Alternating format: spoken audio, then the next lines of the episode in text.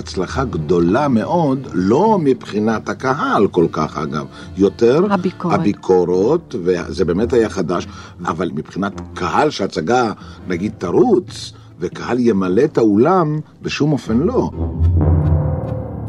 זה היה יוסי בנאי, זיכרונו לברכה. וצריך לזכור שניסים אלוני לא הצליח לכבוש את הקהל. לעומת חנוך לוין, שהגיע אחר כך והושפע ממנו מאוד. זאת אומרת, בדרך כלל כשמדברים היום על המחזה הגדול של ישראל, שייקספיר הישראלי זה ביטוי חבוט שאני ממש לא אוהב.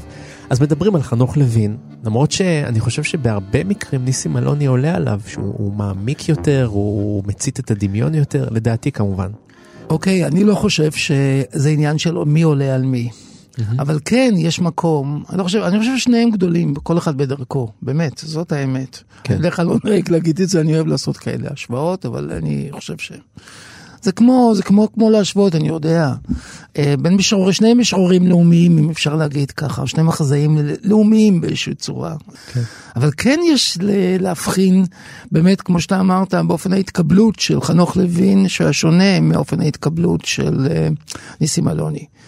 אז אני, על כך יש לי שתי, שני דברים להגיד. אחד, שאופן ההתקבלות של חנוך לוין היה מראש צמוד לאקטואליה, בהתחלה. תחשוב מה הדבר הראשון שהוא הציג. את, אני והמלחמה הבאה, מיד אחרי 67. כן. איפשהו בברברים. אז זה מיד דיבר על הקהל הישראלי, זה יצר מעט מחאה פוליטית, זה אקטואלי, זה היה מובן, אנשים התפלגו, אחרי הייתה מלכת האמבטיה. נכון שהוא עשה אחר כך מחזות אוניברסליים כלליים על גורלו של האדם הקטן, חובב על הקרדה, עם הבעיות התסביך הפולניות, שגר בחוף שאנן, רחוב הנעליים, כמו שגר חנוך לוין עם הוריו באותה שכונה, אבל עדיין אלו דברים שניתן היה להכיר מהבית, מהפולניות, זו חברה של מהגרים, זו חברה ש, שכל הדברים האלה וכל העדות האלה וכל ההומור הזה עדיין מבעבע בה, כלומר האוניברסליות הייתה עדיין מוכרת. אחר כך, כשהוא הציג כבר את המחזות, ה, הייתי אומר, המיתיים שלו, כמו הזונה הגדולה מבבל, כמו ייסורי איוב, זה שוב היה מוכר, כי התנ"ך היה רפרנס, והמיתולוגיה המוכרת הייתה רפרנס, וניתן היה להבין את זה אפילו בצורה מלומדת. אז מה שאני מנסה להראות, זה צורת ההתקבלות הקלה דרך מפתחות מסוימים של חנוך לוין. אבל זה אני משווה לקושי של ההתקבלות של אה, ניסים אלוני. הקושי היה בכך שהוא לא נתן, הייתי אומר, מפתחות פרשניים mm-hmm. רבים, צלולים וברורים כל כך, כמו שנתן אה, חנוך לוין, בידי המבקרים, בידי הצופים. כן.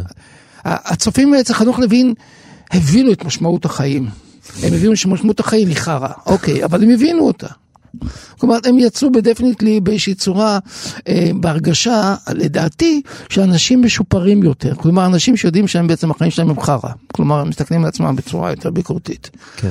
לעומת זאת, האנשים אצל אה, ניסים אלוני נחשפו למציאות מורכבת, נוצצת, מבלבלת הרבה יותר, mm-hmm. שהמפתח הפרשני שלה היה עמום. זה מה שהקשה כל כך, נראה לי שהמחזה הכי הכי פופולרי שלו לא עבר את המאה הצגות, נכון, וזה היה נכון. במקסימום. כן, כן. הרוב, אני יודע, מחזה כמו, אה, שאני ראיתי אותו, נקרא אדי קינג, 37 הופעות, masterpiece, על, אה, אתה יודע, העולם התחתון היהודי והאיטלקי בניו יורק. עכשיו, סוריאליזם, שבדרך כלל מזוהה עם הסגנון הזה, הוא קשה יותר לפענוח, משום שהוא יוצר בעצם איזושהי הרגשה של, הייתי אומר, תבוסה שבכלל של מושג המשמעות, של מה הוא התכוון לומר. כלומר שהאבסורד של החיים בסגנון יונסקו הוא המוצג לעינינו. זה היה שונה קצת מחנוך לוין. על כל אלה, אני בא לומר, שלמרות הגאונות המוכחת של שני האנשים הגדולים האלה, כל אחד פנה לדרכו, ואיש איש קיבל את הקהלו. זה קהל גדול יותר, בגלל הדברים שציינתי, וזה קהל קטן יותר. קהל שהיה צריך להתאמץ יותר לדעתי, וכמובן כן. שקהל הישראלי לא אוהב להתאמץ בכלום.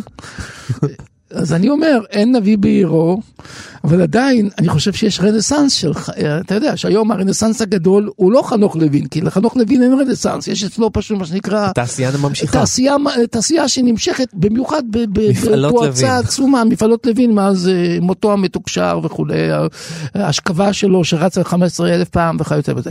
עכשיו הרנסאנס הוא דווקא לכיוון השני, לכיוון של אה, ניסים אלוני. מה שהמחזה אומר, הוא אומר. אני לא בא להגיד כל מיני דברים, אני מציג מחזה שהוא לא מובן, אני חושב שהוא מובן. אני לא חושב שהוא לא מובן, הוא מובן, הוא מאוד פשטני דרך אגב. מחזה פשוט מאוד.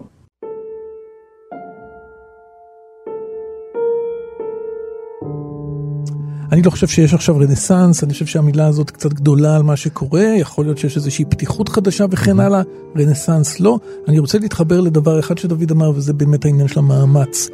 אני לא חושב שחנוך לוין היה פרובוקטור, בכלל לא. אבל אני חושב שבמחזות שלו תמיד היה אפשר להתחבר למשהו. גם אם לא ירדת לעומק הדברים, תמיד היה שם משהו שהיית יכול להיאחז בו ולהגיד, אה, אה, אה, נהניתי, או התעצבנתי, היה שם מין, והיה שם הפרשות, והיה שם חיי נישואין רקובים. כן. היה גסויות, תמיד יכולת להתחבר למשהו ולהגיד, אוקיי, חוויתי את הדבר הזה.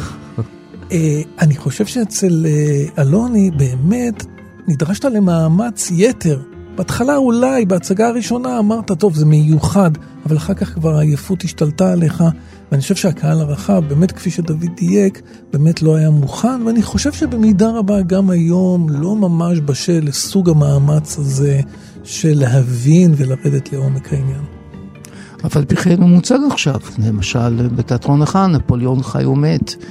וזה נכון, זה לא כמו רנסאנס כמו של חנוך לוין, שהוא רנסאנס נמשך וכל היוצא בזה. אבל דן צודק, הקהל ממשיך להיות מצומצם, גם אה, בחאן. הקהל בחן מטבעו הוא מצומצם, כן. אבל uh, בכל זאת, לדעתי... הייתה גם הנסיכה האמריקאית היו- חוזרת. של, תחשוב אה, רגע, סרטים מרת לאחרונה. נעשו על, אה, על אה, ניסים אלוני, זה תמיד דוקטורטים נכתבו עליו לאחרונה, אני נותן לך סימנים לרנסאנס. יצא הספר המעניין מאוד של שרית פוקס. פוקס על, ה, על האיש וכהלום קרב, כאדם שביטא את הלם הקרב שלו בתוך הדמויות שלו, בתוך המחזות שלו. אה, לאורך השנים הוצגו כמה גרסאות של הנסיכה האמריקאית ושל מחזות אחרים שלו, והנה גם עכשיו זה מוצג. נכון, זה מיני רנסאנס, אולי זה לא הדבר הגדול, אבל עדיין, אני אומר שאנשים שיעשו מאמץ, ייהנו, אפילו אני לצורך התוכנית הזאת אה, קראתי מחדש את המחזות שלו ובכתב, בלי שזה יהיה הצגה נהניתי, mm-hmm. מהברק הלשוני של אותו ברק שהוא כך להפליא גם לתרגם לשפה הגששית.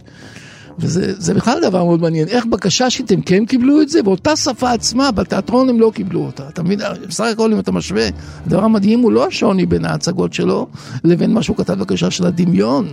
אז אם כך, איך זה קורה? אתה מבין את העניין? החידה עדיין עומדת.